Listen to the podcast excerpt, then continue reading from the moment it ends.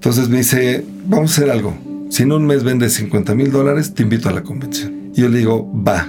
Regresé, hice milagro y medio y vendí 51 mil dólares en un mes. Entonces le hablo y dije, ya llega la meta y ahora me invitó a la convención. Pero qué sorpresa me topo que cuando llego a la convención, la meta que me puso en un mes era la meta anual de, la, de toda su fuerza de ventas. El que está hablando de que vendió en un mes lo que era la meta de ventas en un año, se llama Salvador Cabavier, director y fundador de Baja Tu Seguro. Salvador tuvo que empezar a trabajar muy joven. Incluso tuvo que dejar de estudiar la secundaria para trabajar. Y su camino lo llevó por muchas facetas, incluyendo ser guía de expediciones por río. Eventualmente entró al mundo de seguros y se da cuenta que la tenacidad y el seguimiento podían transformarse en grandes clientes. Hoy, Baja Tu Seguro es una plataforma líder para la venta y manejo de seguros. En este episodio aprenderás a cómo presentar tu mejor versión aunque tengas relativamente poca experiencia, el poder de conectar con otros antes de vender un producto y el poder de la meditación para estar en balance profesionalmente. Además, en este episodio analizamos en más detalle el concepto de negocio, prospectación y cierre de ventas. Puedes seguir a Salvador en arroba Salvador y a Baja Tu Seguro en arroba Baja Tu Seguro. Este episodio es patrocinado por Play Telecom, solución de telecomunicaciones que yo uso en mi oficina, ya que solo recomiendo productos y servicios que yo he probado personalmente. Con Play Telecom puedes conectar a tu equipo de colaboradores siempre, en cualquier lugar, de manera instantánea, con sus servicios de telecomunicaciones. Play Telecom es un integrador líder de soluciones de telecomunicaciones para empresas en México y todos los escuchas de Siempre en tienen una evaluación gratuita de toda su paquetería en temas de telecomunicaciones. Solo entra a www www.playtelecom.com diagonal a siempre Y ahí nos dejas tus datos y alguien se comunica contigo. Bienvenidos al podcast Así Emprendí. Me llamo Alex Rocha, me dedico a invertir en empresas. El objetivo de Así Emprendí es que mucha gente se motive y emprenda. Si te gustó este episodio, danos like, síguenos y compártelo para que más personas puedan tener acceso a este contenido. También puedes ver el episodio completo en YouTube. Mi estimado Salvador, bienvenido a Así Emprendí, ¿cómo estás? Mil gracias, mi querido Alex. Te quiero mucho. Gracias por darme la oportunidad de compartir contigo en tu programa. No, hombre, es un placer. Es un placer. Llevamos tiempo ahí coordinando y por fin se pudo hacerlo hoy. Me cayó muy bien la noticia cuando me dijiste, oye, ¿quieres participar? Feliz de la vida. Gracias, gracias. Oye, me quiero, quiero empezar yéndome a tu infancia, ¿ok? Ok. Desde niño fuiste muy emprendedor, al nivel de que llegabas a vender cosas en la escuela. Platícame un poco qué pasaba en tu casa, cómo era la educación, qué hacías en la escuela porque creo que esto fue parte de lo que te formó como emprendedor. Pues mira, creo que vengo de una familia clase media alta, pero con un poco de escasez. Mis papás se divorciaron cuando yo era muy chico. Entonces, recursos limitados, vivía en casa de mi abuela, luego se volvieron a casar mis papás. Y esta fue una lección de mi mamá, porque los domingos me decía, ¿quieres tu domingo? No es gratis. Entonces me decía, lava los coches. Tienes que ganarte el domingo. Me tenía que ganar el domingo. O sea, no era como por ser el hijo de mamá o hijo de papá, tomo tus 50 pesos. Y me lavaba, los coches y mi mamá me enseñó y me dijo, ok, toma tus 50 pesos. Y varias veces me dijo, no te los puedes gastar. Y nos íbamos a estas tiendas de almacenes de dulces. Me decía, compra los dulces que quieras, las bolsas. Entonces me las llevaba, me las llevaba de clandestino a la escuela y los empezaba a vender. Y me decía, bueno, ok, ahora separa el costo y lo que te sobra utilidad, eso es lo que te vas a empezar a gastar. O sea, desde ahí te enseñaba cuánto, cuál iba a ser el costo y cuánto era la utilidad, por así decirlo. Más o menos me dice, separa tus 50 pesos y eso los vas a volver a invertir y lo demás también a ahorrar. O sea, me puso una alcancía. Y si no había dulces, porque llegaron a confiscar dos dulces en la escuela. Pues sí, ¿no? El, profesor decía, oye, ¿qué onda? ¿Quién es este que está aquí vendiendo dulces? Sí, ¿quién es? Varias veces me quitaron mis bolsas. Este, luego me, me llevó por fruta al mercado y por chocolates Carlos V y me decía, véndela a los vecinos la fruta. Entonces el dinero era inviértelo y produce con el dinero. Y de una forma así empecé a hacer como... ¿Qué edad tenías cuando empezó esto? Como 10 años, 9, 10 años, cuando empezó ese tipo de lecciones. O me dice, ¿quieres tu domingo? Más chico y se va a regar los, las, las, plantas del jardín con una cubeta. Entonces era de hacer algo por ganarte las cosas.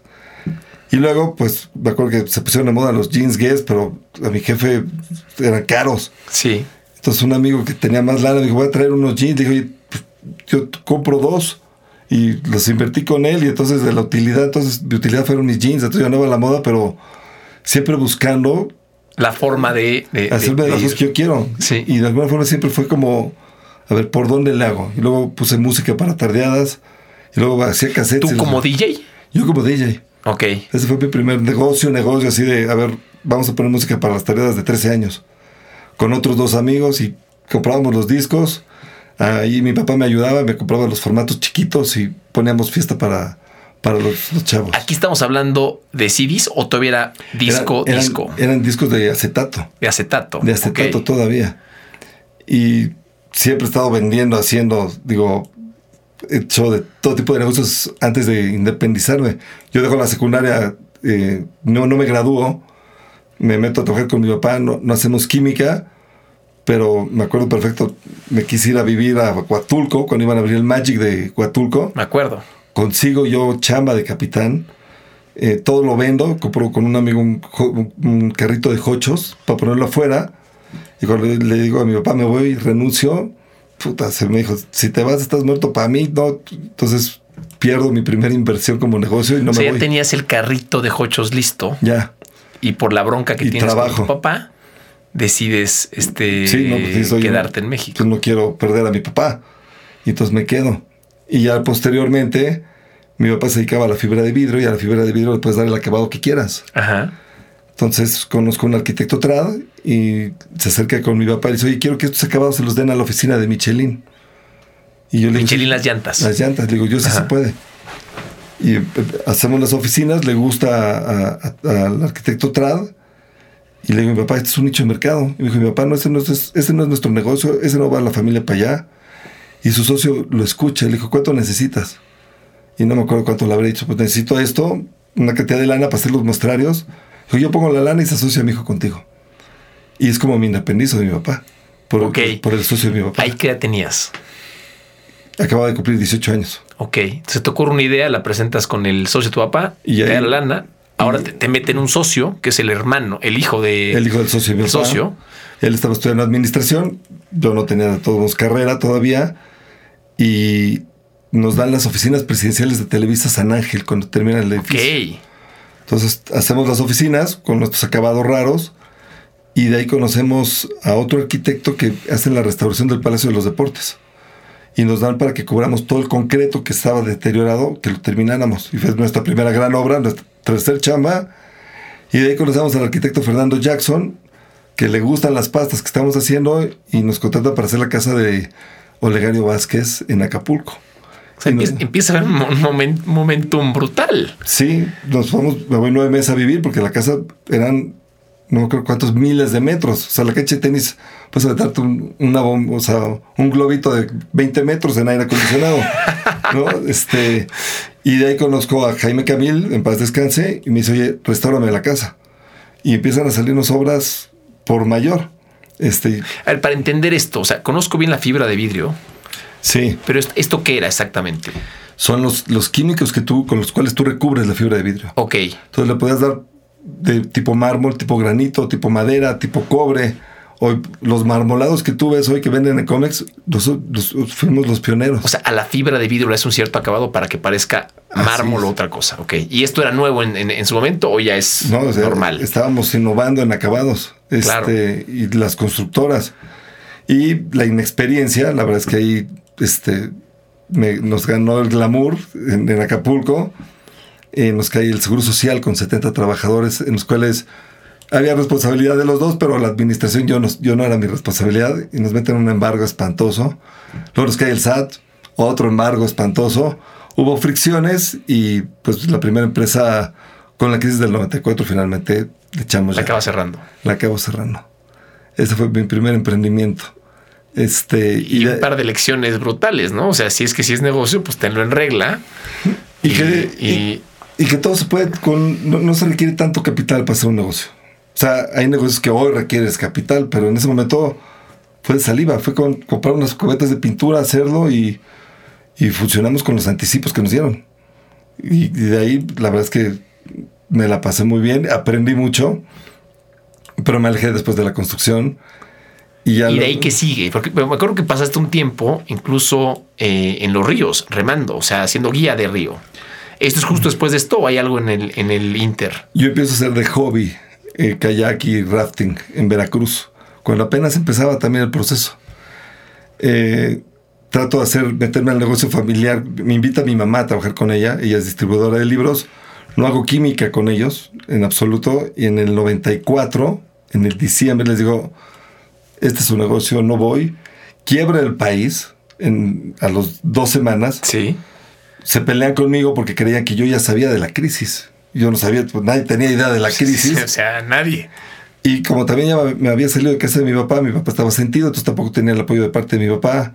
Tenía una novia que también estaba en ese momento muy enamorado, pero me quedo sin familia, en una crisis con en una relación donde no tengo dinero, no tengo secundaria, no tengo negocio, el país quebrado y nadie me daba chamba. Me dan chamba para vender publicidad en Telemundo. Y yo digo, no, pues nadie compraba publicidad.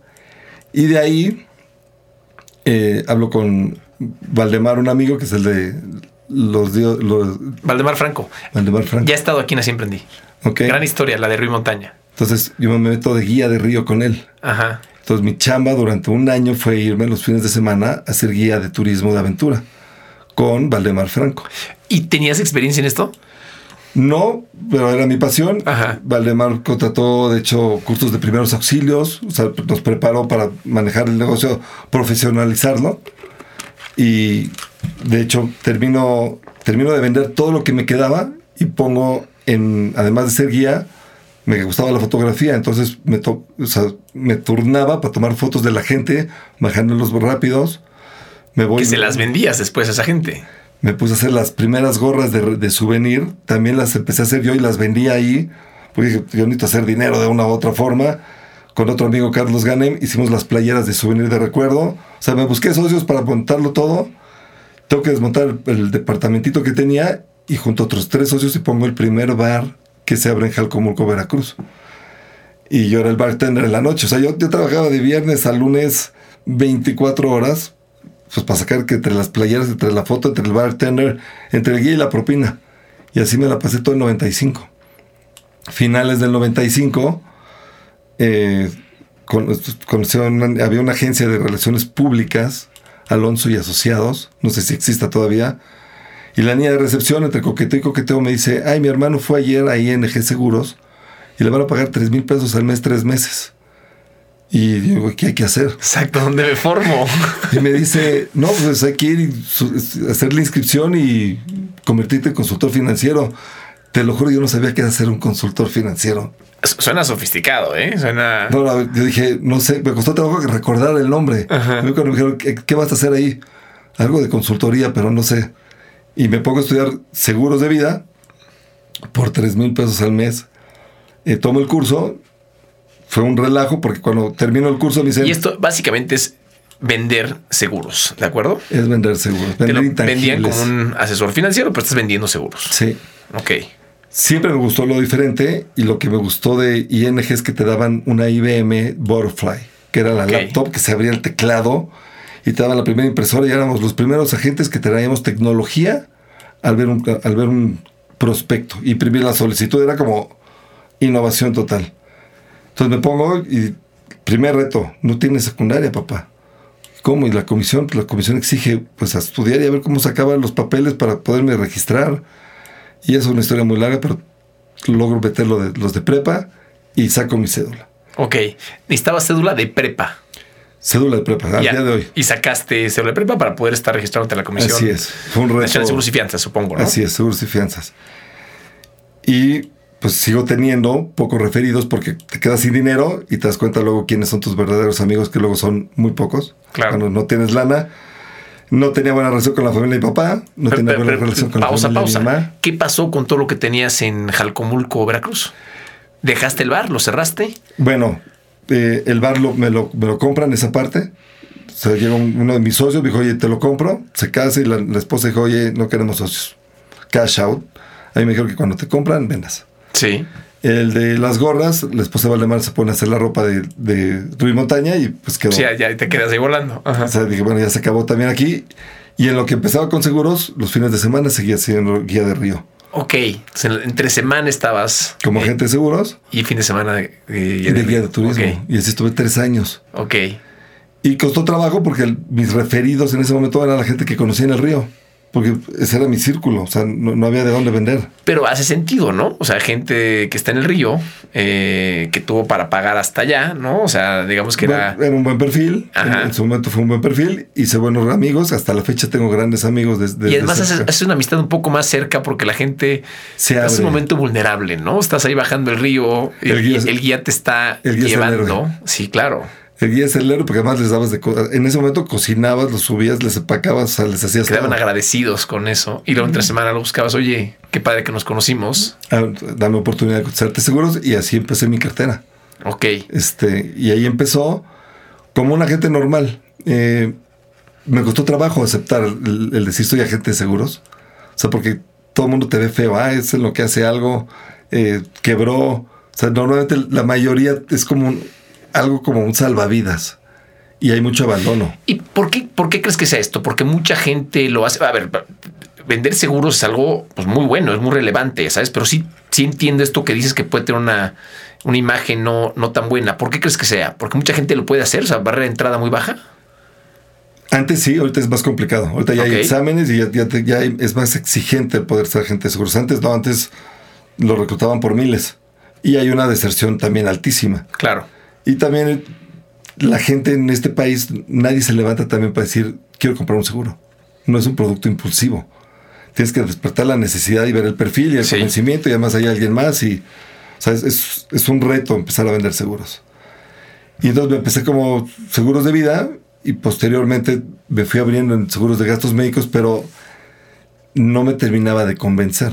Y yo creo que mi, mi, lo que detonó eso es, es una gran historia porque empiezo a vender seguros internacionales de gastos médicos en el 2002 para una compañía danesa. Y se entera otra compañía americana, que es Amedex, que hoy es Bupa, y me invitan a Miami a conocerlos. Pues yo llegué con toda la inocencia del mundo, tenía 32 años. Pero, pero, pero vamos paso por paso. Tú vendías seguros de vida con ING. Sí. ¿Y con mismo ING empiezas a vender otros seguros? Empiezo a vender seguros de vida, pero ahora también eh, no debería decirlo, pero americanos. ¿No te piden exclusividad? En los, me pidieron exclusividad 18 meses. Y después tú ya puedes empezar a hacer básicamente lo que quieras. No todos los agentes lo hacen, pero yo fue cuando dije, no me voy a casar con una aseguradora, me voy a casar con el cliente. Ok. ¿No? Dije, al final el que decide es el cliente, no la aseguradora. No hay lealtad a una aseguradora. Entonces empiezo a ver que hay mejores oportunidades en el extranjero contacto a los daneses, luego me contactan los de Amedex, llego a Miami como un invitado más, estaba, vendía bien como un agente normal, conozco al dueño, en este me enamora, me lleva en su yate y me lleva a cenar y me invita a su casa y yo dije, qué gran detalle que esta apertura para alguien que no pinta en ese momento en la industria ser un número ¿Tú ya más. tenías un despacho? ¿Y eran ciertas personas reportándote? ¿Qué tenías ahí? No, era yo y mi mensajero eh, cuando empecé con los seguros de gastos médicos. Pero lo primero que hice yo con seguros fueron dos cosas. Ajá. Dicen dress for success y fake it till you make it. Ok, vístete para el éxito y fake it till you make it sería, pues, este, fíngelo hasta que te salga, ¿no? Y entonces lo primero que invertí, me mandé a hacer un logotipo y una tarjeta como de un despacho de bufete de consultoría super, sofisticado. Sí, Ajá. sí. Y, o sea, tomo, yo, hasta yo mi tarjeta y dije, no, sí, sí me la creo. Y luego lo único que invertía, no, mis, mis, trajes no eran, o sea, que yo aprovechaba las, las ofertas de 3x2 y lo que sí invertí fue en corbatas. Dije, porque la gente va a ver el coche, pero lo que se fija es en los rines. Entonces las corbatas sí, ahí sí me gasté una lana, pero dije, por lo menos que sepa que vamos a hablar y que hay éxito atrás. Entonces sí lo hacía, pero no tenía ni coche. Había veces que cuando empecé, había Lalo, y, y le tengo mucho cariño, era un franelero en Polanco. A veces me, me, me invitaba a la torta, me decía, ¿tienes palmetto? Le decía, no, no tengo. Me lo das mañana, porque no tiene ni coche. Porque hay otra historia atrás, ¿no? De, ¿Y con este franelero sigues en contacto? Sí, de hecho fue mi chofer un, un rato y luego se lo llevó un periodista. Y le va a, muy que, bien. a que sea el chofer del periodista. A que sea el chofer del periodista. O sea, muy bien, ¿no? O sea... Sí, sí, sí también progresó y creció muchísimo de esa parte. Entonces, cuando voy a Miami y me dicen, hoy va a ser la convención de la aseguradora en un mes. Y yo, pues, pa, nunca había ido yo a convenciones más que a una. ¿Cómo, ¿Cómo, es que te llegan a invitar a una convención? Por producción. Pero en este viaje que le ¿Cómo, cómo que por producción? ¿Qué te refieres con eso? te dicen, todas las aseguradoras te dicen, "Oye, si vendes un millón de pesos de prima, ganas la convención de la aseguradora. Ok. Entonces yo vendía bien, pero estaba empezando como a que Ya, salir, pero no era... O sea, si llegas a ciertos resultados de premio, te vas a, A la convención, convención. en Miami. Entonces tú ganaste premios y te vas a la convención en Miami. no, esa fue una invitación para que, lo- como se enteraron que estaba vendiendo bien para los daneses, Ah. dijeron, a ver, tráete. Yo creo que me vieron como un buen un talento nuevo. Ajá. La industria de seguros tiene un problema. Es vieja. O sea, y, y respeto a todos mis colegas, pero la edad promedio es de 64 años hoy. Hace Sí. 20 años era de sí, sí. 52. Y es muy común el mi papá lo hacía y ahora yo vendo y mis hijos venden y, y- No. y- y vendemos seguros. ¿no? Muy pocos lo hacen, pero la sangre joven no entra a esta industria. Y hoy menos. Ah, ok. Entonces yo tenía 32, parecía una buena apuesta, me invitan a Miami, eh, veo al dueño, me enamora, me dijo, ah, mi convención es en República Dominicana en un mes, Véndenos- véndenos 50 mil dólares y te invito. Y yo dije, ay, 50 mil dólares en un mes, pues llegué, moví mi Y esto ya es Amedex, que hoy es Bupa. Que hoy es Bupa. Ok. Él representaba Bupa, porque Bupa es inglés, ¿no? Representaba Bupa en Estados Unidos. Todavía no era, todavía no era Bupa, Se llama Amedex, ok. era Medex. Y estaba en toda América Latina. Ok. Entonces me dice, vamos a hacer algo. Si en un mes vendes 50 mil dólares, te invito a la convención. Y yo le digo, va. Regresé, hice milagro y medio y vendí 51 mil dólares en un mes. Entonces le hablo y dije, ya llega la meta y ahora me invitó a la convención. Pero qué sorpresa me topo que cuando llego a la convención, la meta que me puso en un mes era la meta anual de, la- de toda su fuerza de ventas. Wow. Entonces me acerco y le dije, Michael, me debes una. Le dije, porque te produje lo de un año en un mes. Entonces se quedó callado, se rió y me dijo, bueno, era parte de mi, mi estrategia de... Sí, de ver qué tan bueno eras. Este, entonces termina y en esa convención anuncia que van a registrar a la compañía en México. Entonces con otra persona que estaba al lado le dije, oye, y hablaba nada más que su mercado era la Ciudad de México y zona fronteriza. Yo le dije, no, ¿cómo? Hay 32 estados, hay 100 millones de habitantes en este país, ¿cómo? Entonces preparo una, digo, una tesis, hago un estudio de mercado y le digo, a los dos meses me voy a Miami y le pido una exclusiva del centro al sureste. Y le llevo cuántos gentes hay en Veracruz, cuántas gentes hay en Guanajuato. Y le digo, a ver, todo esto te lo Y esto haciéndolo el que, el que ni secundaria acabó acá. Entonces, agarro le digo, dame la exclusiva. Y me dice, ok, me gustan los números, me gusta el proyecto. Entonces me dijo, te doy la exclusiva. Y le digo, nada más necesito un problema. No tengo dinero. Préstame 50 mil dólares. Entonces me queda bien y me dijo, oye, ¿qué pantalones tienes? ¿Quieres una exclusiva y que yo te pague la exclusiva? Le dije, sí. Tal cual. Tal, sí, le dije, tal cual. Y le dije, pero no la necesito en un pago. Dámelo en dos. 25 ahorita y 25 en, en seis meses más.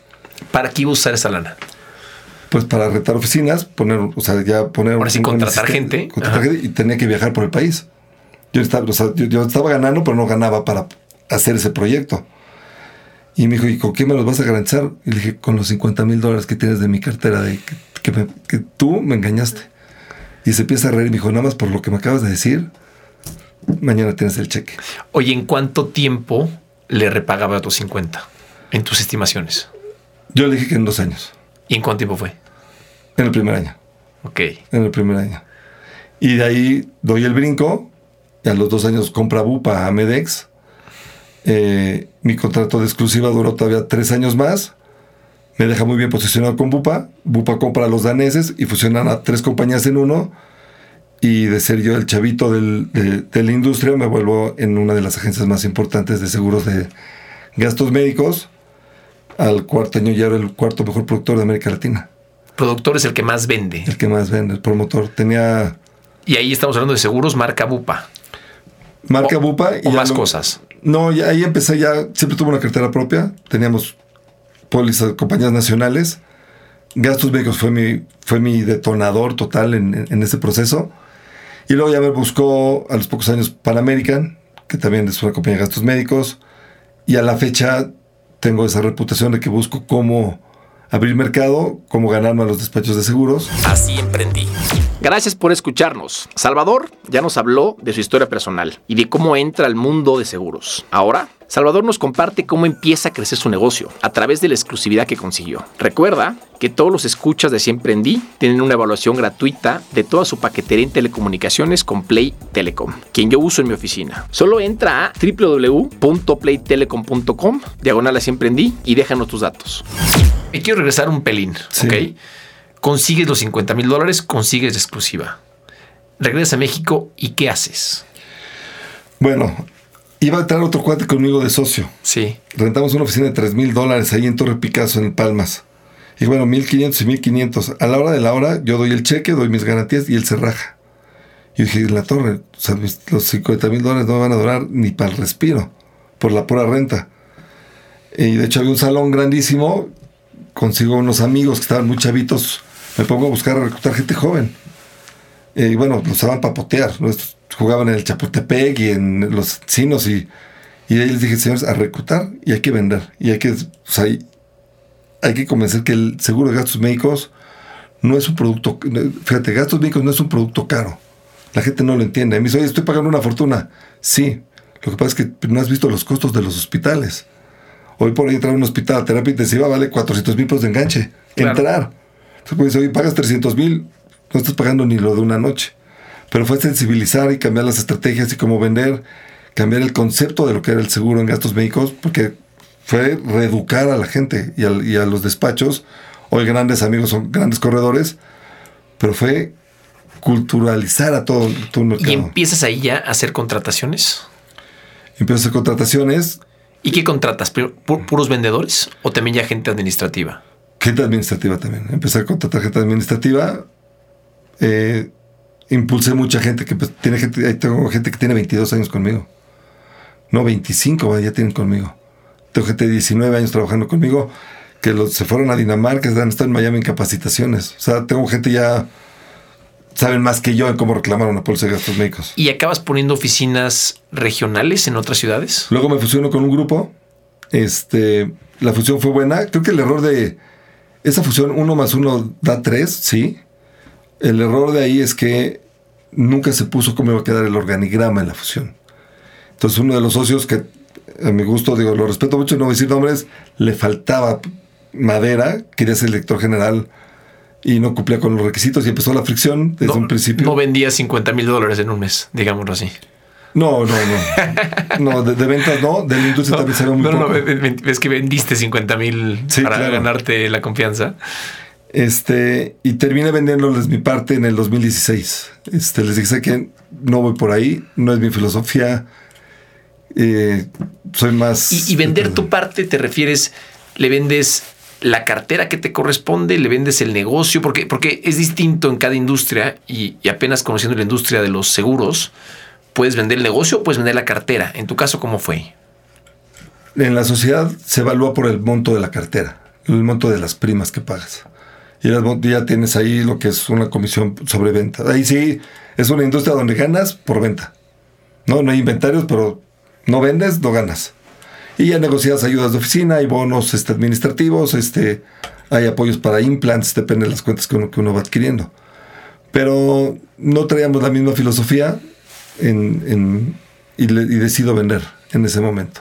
Ok. Y le digo, salgo y quiero innovar en la industria otra vez. ¿no? Entonces me vuelvo a jugar el todo por el todo para volver a empezar. Pensé que iba a ser más fácil volver a empezar en una industria que pues, uno y ahí es cuando nace Baja tu seguro. nace la idea en 2013 en, Ok. en un congreso en un congreso de seguros masivos en Miami donde empiezan veo a Geico y a Progressive y, y todos estos conceptos de tecnología donde dicen al final no hay lealtad del cliente a la aseguradora el cliente nunca entiende y se siente solo y es cuando digo ok el lenguaje es complicado del seguro no es amigable ni instintivo y al final siempre tiene que haber alguien atrás del cliente y ahí es donde digo ahí empieza bajatoseguro.com entonces regreso con mis socios, todavía les digo, oigan, vamos a meter nuestra tecnología, te vas a morir de hambre y no vas a poder. Y digo, no, no, se va a poder. No, vete solo. Como la fibra de vidrio en los noventas. Y entonces nadie me tiene fe. De hecho, fui con GNP y me acuerdo perfecto con Rafa, el que manejaba lo que eran seguros este, masivos. Le digo, oye, necesito que me ayudes a desarrollar seguros de casa para, para internet. Me dijo, vas a quebrar. Me dijo, "Te- mejor no le vamos a entrar, te vemos como conejillo de indias en el mercado y a ver cómo te va. Y dice, ¿cómo? o sea, eres una compañía líder y no, no, no vas a apostar en esto, ¿no? Y a la fecha muchas aseguradoras con Monbursan, el web service, lo, hicimos, lo hicieron conmigo. No tenían web service hasta que aparecí yo. Y fue ir desarrollando con ellos cómo iba a funcionar web service. Y si me dijeras, oye, ¿volverías a hacer Baja tu Seguro? A ver, entremos a Baja tu Seguro. ¿Qué, qué es Baja tu Seguro? Baja, Baja tu Seguro es un centro de tranquilidad y está enfocado al usuario final. A diferencia de todas las plataformas, todo el mundo se fija en lo que es la póliza de seguro y tratan de que las aseguradoras y los corredores, todo el mundo entienda la póliza. Y aquí lo que nos enfocamos en Baja tu Seguro es quien manda es el cliente. Y entonces todo el sistema viene a hacerlo intuitivo, que tengas acompañamiento constante, que puedas ser multiaseguradora, multiramo, tengas bitácoras históricos de lo que pasa con tu portafolio de seguros. Hoy por hoy... ¿Todo esto en una app? ¿En una página web? ¿En dónde vive todo esto? Está, tuvimos que desarrollar nuestro propio CRM. También fue un caos porque, híjole, tuvimos varios experimentos ahí con gente que desarrolló y nunca entendieron lo que era el idioma de seguros. Y se perdió mucho dinero, eh, parte del aprendizaje. Pero hoy por hoy hice un desarrollo interno, tuvimos que contratar personas internas, hacerme de socios que supieran de sistemas. Yo no tengo, o sea, yo, sé vender y soy creativo, pero todo lo demás, operaciones y manejo, no tuve ni idea. Levantamos capital, hice un Family and Friends. Eh, tengo tres inversionistas que depositaron su confianza en mí. Han sido pacientes porque esto ha sido un reto. Lo que yo vendí, le metí la lana también aquí. Dije, no voy a dejar que esto falle. Y Baja tu Seguro hoy por hoy te puedo decir que es una app, pero veo obsoleta la app en dos años. O sea, hay como... vas a tener que seguirla actualizando constantemente. Pues que las apps, yo creo que con la, con la inteligencia artificial van a desaparecer. Lo que estamos haciendo hoy es que tú ya a través de WhatsApp, tú le puedes escribir a la empresa y decirle, oye, ¿cómo están mis pagos? Y ya estamos, ya traemos pruebas. Te dice, ah, el pago de tu próxima póliza es tal. Oye, ¿me puedes mandar mi póliza? Y por WhatsApp, ya como el... ¿Y del otro lado metes un chatbot o qué, o qué haces? Es un chatbot conectado a mi CRM. Pero como mi CRM está diseñado para el cliente. Y es más fácil poder bajar esta información. O sea, estamos haciendo ya las pruebas y es increíble la comunicación. Oye, quiero el teléfono de emergencia de Inbursa, aquí está, te enlazamos y todo lo guarda en las bitácoras de nuestro propio sistema como usuario. Oye, quiero compartirle la póliza a mi esposa. Ah, ¿cuál es el correo? Y ya todo está por chatbot. Entonces el app, pues va a ser, digo, a lo mejor se seguirá usando, pero lo que estoy viendo es que todas estas noches sin dormir para una app, van a ser obsoletas las apps pronto. Todo va a ser inteligencia artificial, como si hablaras con alguien más. Entonces, la apuesta creo que fue correcta en haber hecho nuestro propio CRM, enfocado en el usuario final. Entonces, contentos, ya estamos viendo a ver cómo hemos Pero, pero en todo esto sí, sigues vendiendo, ¿correcto? Y, quiero, aprovechando que, hablamos de, ventas, en esta temporada de Siempre en Día estamos metiendo un concepto de negocio. Eh, en tu caso, creo que eres un gran vendedor. Entonces, quiero dar un poco de teoría sobre el proceso de ventas y luego que nos platiques un poco cómo es tu proceso de ventas. ¿Ok? Entonces, un poco los pasos teóricos son tienes que identificar a clientes potenciales, ¿no? Estos son los famosos leads en inglés. Tienes que averiguar todo lo que puedas sobre este cliente potencial, incluso calificarlo. Eh, intentar conseguir una reunión en persona. Puede ser por teléfono, pero idealmente en persona. Presentar el producto o servicio, eh, responder a las objeciones que te den, cerrar la transacción o si no la cierras, dejar abierto a una eh, llamada de seguimiento. Y, por último, mantener al cliente potencial o el cliente que ya cerraste activo, ¿no? ¿Cómo, es tu proceso? Yo creo que algo que me ha gustado siempre es las relaciones públicas. Se me da muy, mucho el, relacionarme. Soy social. Entonces estoy en muchos gremios. Pero primero, algo que aprendí es, si no tengo química con la persona que voy a hacer negocio, prefiero no tener negocio con él. Porque al final te desgastas de más. Entonces cuando veo a alguien digo, primero hago química, hago confianza, no vendo en la primera reunión. O sea, en la primera reunión quiero conocer a quién. Mira qué importante. Porque es mejor esa relación que realmente estar ya vendiendo. O más bien vas a poderle vender más si es que hiciste una relación. Sí, y, cuando, cuando alguien me habla, también doy a entender en decir, y vamos a conocernos. Así como tú quieres tener confianza en mí, yo también quiero decir, yo quiero venderte a ti. Claro. Porque es, es una relación a largo plazo y sobre todo la de seguros. Entonces, hasta la segunda relación, hasta mi segunda reunión, ya entro yo y le digo, oye, ¿con quién manejas hoy tu portafolio de seguros? El peor escenario es que te quedes donde estés. Y sin compromiso, déjame entrar con mi equipo, hacer una inspección de tu fábrica o una inspección de tu tienda, hacerte una evaluación de, de las pólizas que tienes. Y si estás bien, no te voy a mover. Y muchas veces les he dicho, ni te muevas. O sea, lo que te están dando es correcto. Y esto, creo que en, en, industrias la atención y el seguimiento es fundamental. Porque yo puedo venir contigo hoy y vas a decir, ya me gané tu confianza. Ok, ¿cuándo puedo ver tu póliza? Se vence en marzo. Ah, ok. Entonces, pues te tengo que esperarme nueve meses para ir a ver tu póliza. Entonces te tengo que buscar por ahí de febrero. Oye, y, y se vería muy mal si yo nada más te hablo hasta febrero. Claro, tienes que mantener la relación activa. Entonces, hay que mantenernos en contacto. ¿Cómo te organizas? ¿Tienes un Excel? ¿Tienes...? Porque conoces a mucha gente y mucha de esta gente no va a ser venta ahorita. ¿Cómo les para mantener esas potenciales ventas activas? Que no se te olvide, pues. Ok. O te, sale natural. La verdad es que me sale natural. O sea, de... Tengo, una, tengo, un, tengo un blog donde también pongo mis seguimientos que tengo que hacer. Ajá. Pongo los meses pero me mantengo activo y algo que encontré hace como siete años, empecé a postear en redes sociales. Entonces, casi toda la gente que hoy son amigos y clientes me siguen en redes sociales. Pero redes sociales no hablas tanto de seguros, ¿no? Nunca he hablado de seguros en redes sociales. Hablo de superación personal, de introspección, de crecimiento, de conciencia. Que, que, eso me lleva al otro tema que quería tocar contigo. O sea, eres de las personas más espirituales que conozco. Gracias. ¿Cómo se mezcla esta espiritualidad con el tema profesional? En tu caso.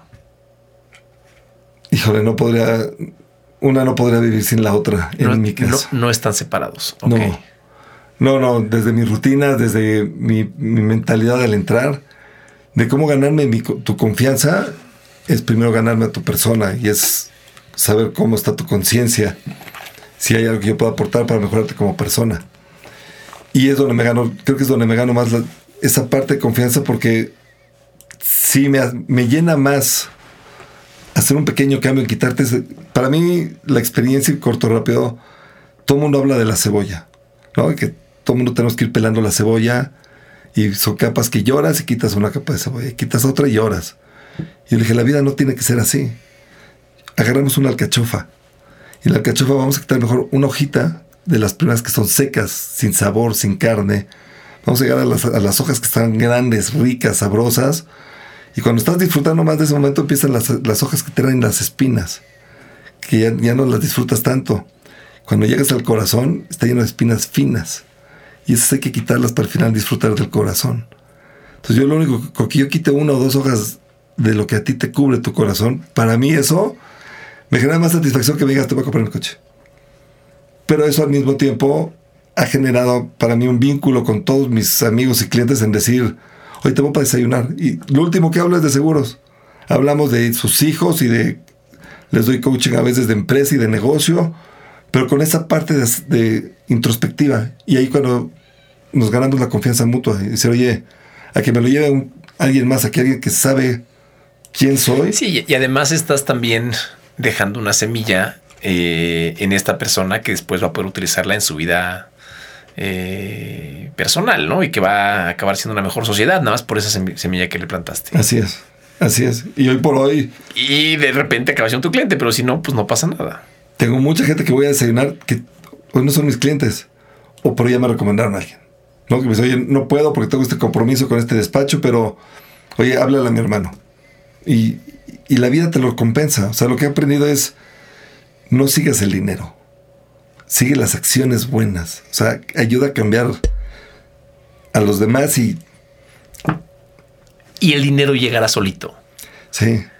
O sea, a, mí me emociona cambiar la vida de alguien. O sea, ahorita me gana la emoción decir, me encanta ver las transformaciones de las demás gentes.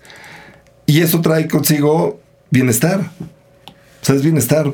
Porque no estoy buscando, te quiero, no, tengo el signo de pesos en la cara, no, a ver, somos primero personas, agarremos confianza, nos, nos quedemos bien, lo que la vida nos traiga.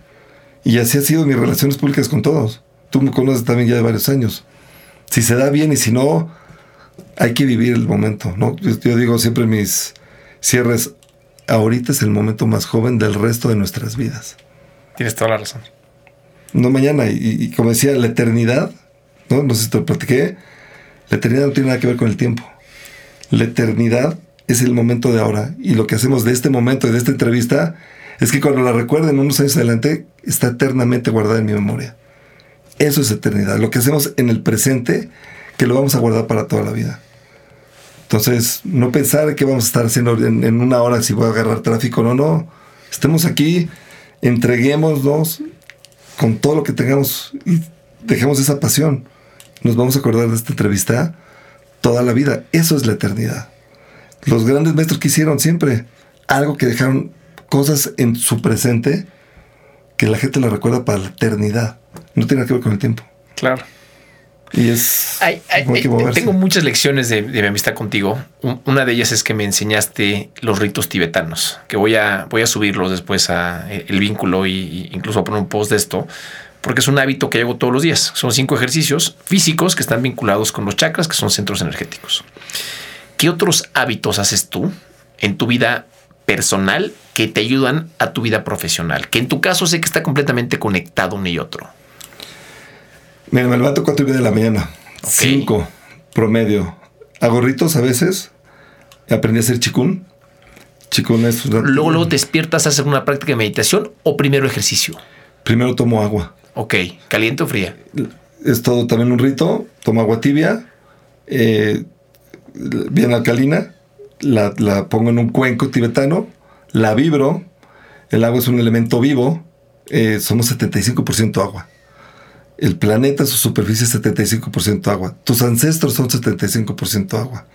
Está demostrado por eh, Manamoto que según las vibraciones el agua se transforma. Correcto, sí, he visto, he visto esos, esos ejemplos, sí. Entonces, si, te- si la gente creyera realmente el poder que tienen, bendícela. Entonces el agua la pones en un cuenco, Cuenco, y le haces... la vibro. ¿Cuánto tiempo? El, el tiempo que yo sienta. Y una vez que tiene esa vibración, la bendigo. Y le pido nada más que hidrate, sane y cure mi cuerpo. Y regenere todas mis células. Y me la tomo. Es lo primero que tomo en la mañana. Ok. Y de ahí hago o chikun, que chikun es una práctica también oriental, que limpias todo tu sistema, tu aura, ¿no? De esta ter- tercera dimensión, jalando energía de la quinta y restaurando tu- todo tu campo áurico. O también aprendí a hacer ahorita lo que es este, las prácticas de activación de- del toroide. El toroide es toda esta energía en las cosas que van así, o sea, como un cilindro. Ok. Todos los, toda la materia viva tiene, es- somos toroides. Hay una práctica como los ritos, no dura mucho, cinco minutos, donde activo mi toroide. O- ¿Has, has compartido en tus redes esto del toroide? Que yo no lo conozco. No, te- fíjate que en, en mis redes. no Bueno, hablo- cuando lo compartas me dices para que yo lo pueda repostear, porque me interesa aprender de esto. Cuando lo hagas, si es que, si es que lo vas a hacer. Fíjate que en mis redes no hablo tanto en esta parte espiritual. Ya todo el mundo me ha dicho, oye, habla. Este, Si hablas, tus mensajes son bastante espirituales, aunque tú no los sientas. Bueno, yo los considero bastante espirituales. te agradezco mucho. Entonces trato, pero es, o sea, es, es mucho tiempo a lo mejor para tener la atención de alguien viéndolos. O sea, Claro. me han dicho, tienes que ser de tres minutos, dos. Tienes razón, de repente es el, aquí está el vínculo a esto y que después puedan verlo en YouTube Sí. o algo así, no sé. ¿eh? Entonces, si hago eso, ya luego medito y hago diferentes prácticas de meditación. Y lo que ya he ido agarrando, no me gusta decir disciplina, ya la repetición, que es lo mismo que disciplina, pero disciplina suena fuerte. Eh, ya también hago ejercicio y vuelvo a tomar al cierre otro vaso de agua. Como ¿Cuánto para- tiempo te tarda esta rutina? hora y media, ¿Y la haces todos los días? todos los días. Fallaré un día a la semana. ¿Y además ejercicio o el ejercicio No, algo que aprendí últimamente es, ya, ya tengo el hábito de cuatro o cinco días a la semana. También aprendí en conciencia a comer. Eh, estoy haciendo el fasting de 14 horas, no hago más. Ok. Pero también Entonces, ¿no cenas y desayunas tarde o cómo es tu fasting? no fasting desayuno. ayuno. No desayuno hasta mediodía. Si tengo un desayuno, entonces no ceno. Y, Y haces dos comidas. y hago dos comidas. Ok. Eh, en, en todo este desarrollo de conciencia, de energía este, o espiritualidad, me he topado con muchos magos. Eh, ¿A qué te refieres con magos? Gente, que, Gente- tiene, gente gente que que tiene tiene mucha luz. habilidades, que tiene mucha luz y que tiene ciertas dones o habilidades y han aceptado enseñarme, ¿no? Entonces, uno de ellos es conocer tu cuerpo. Y me han enseñado a realmente ide- identificar qué alimentos ya son tóxicos en mí, porque no puedes ir con un nutriólogo, y con todo respeto a los nutriólogos, cuando traemos diferentes metabolismos, diferente ADN todos, diferentes costumbres de alimentación, altura, está la ayurveda, tipos de sangre. Entonces, lo que me enseñaron ellos es identifica que cuando te comas un aguacate, ¿cómo te cae? Entonces, hoy por hoy eh, estoy con un, un amigo médico este, espiritual, donde, por ejemplo, dice, no comas coco tú, ni mango, ni champiñón. Y diría uno, pero son súper sanos. No, Pero en, en tu caso no te en caen mi bien. caso no me caen bien. Ok. Entonces me dice, oye, a ver, no comas, o sea, cerdo no por religión, pero me dice, a ver, come estas carnes, come esta. Bueno, entonces lo vengo haciendo hace un par de meses y mi cuerpo se ha transformado. Sea, se Ya. ha transformado totalmente. Entonces, como de todo, pero como lo que ya mi cuerpo no le cae tóxico. Ya, ya, Y si hago una apuesta, cuando nos hemos ido a comer, oye, a ver, me encanta el mezcal y el vino tinto, pero el vodka y el whisky sería un cortocircuito en mi cuerpo. Ah, pues voy a tomar lo que mi cuerpo realmente Ha habido metaboliza. todo un autoconocimiento. Totalmente. Voy a regresar al tema de- de emprendimiento y también ya para ir cerrando. ¿Qué consejo te hubiera gustado recibir un año antes de emprender? En tu caso emprendiste de niño. Pero me entiendes, ¿no? O sea, ¿o qué consejo le darías a alguien que está a punto de emprender? Hay una estadística que si alguien me lo hubiera dicho, normalmente cuando uno empieza dice, yo soy Juan Camaney, no me van a enseñar y va a abrirme el camino. Sí. ¿No? Y, y como hay una frase que yo diría que todo mundo la debe cancelar, que nadie, nadie experimenta en cabeza ajena. Pero si eso fuera cierto, seguiríamos en las cavernas nosotros. Así de fácil. Porque si algo tiene el ser humano hoy es que podemos transmitir conocimiento. Sí. Y si no hubiera sido así, no hubiéramos llegado nunca ni a cruzar el océano. Porque te transmito mi experiencia y mi conocimiento para ello. Entonces hay una estadística que dice que si vas a emprender y alguien se cierra sin conocimiento, es decir, yo soy Juan Camaney, puede tardar de 12 a 20 años en el éxito de su negocio, independiente que tiene el 94% de probabilidades de que quiebren los primeros dos. Sí. Si tú realmente te agarras mentores, y mentores puede ser desde ya un empresario exitoso, un libro, investigación, el tiempo lo reduces a la mitad de 6 a 12 años, por estadística. Entonces, a mí me hubieran dicho, no te cierres, búscate mentores, lo hubiera hecho y a lo mejor me hubiera ahorrado un montón de errores, un montón de elección de socios que me han transado por no escuchar. Ten mentores, pide ayuda. Sí, y yo creo que alguien que ya le fue bien y tú le llegas a preguntar a quien sea, oye, ¿me puedes dar un consejo de tu éxito? No conozco a nadie que diga que no. Porque existe el ego y el reconocimiento. Y cuando alguien te dice, oye, sí, estudié en el IPADE, fue un, fue un reto que me aceptaran en el IPADE, me acuerdo. Pero me hice grandes amigos, ya muy grandes que yo, y como eres, oye, enséñame en dónde la regué. En dónde, todos me han dicho, ya no hagas esto, ya no hagas esto, ya no hagas esto. Y eso es priceless. Bueno, parte del objetivo de siempre es eso, es que la gente escuche historias como las tuyas y de aquí se motive y emprenda. Entonces, también aprendí libros de, bi- de biografías. Digo, le va- van a odiarme las editoriales, pero leer el capítulo 1 y el, el último capítulo. Te es da muy buena idea, sí.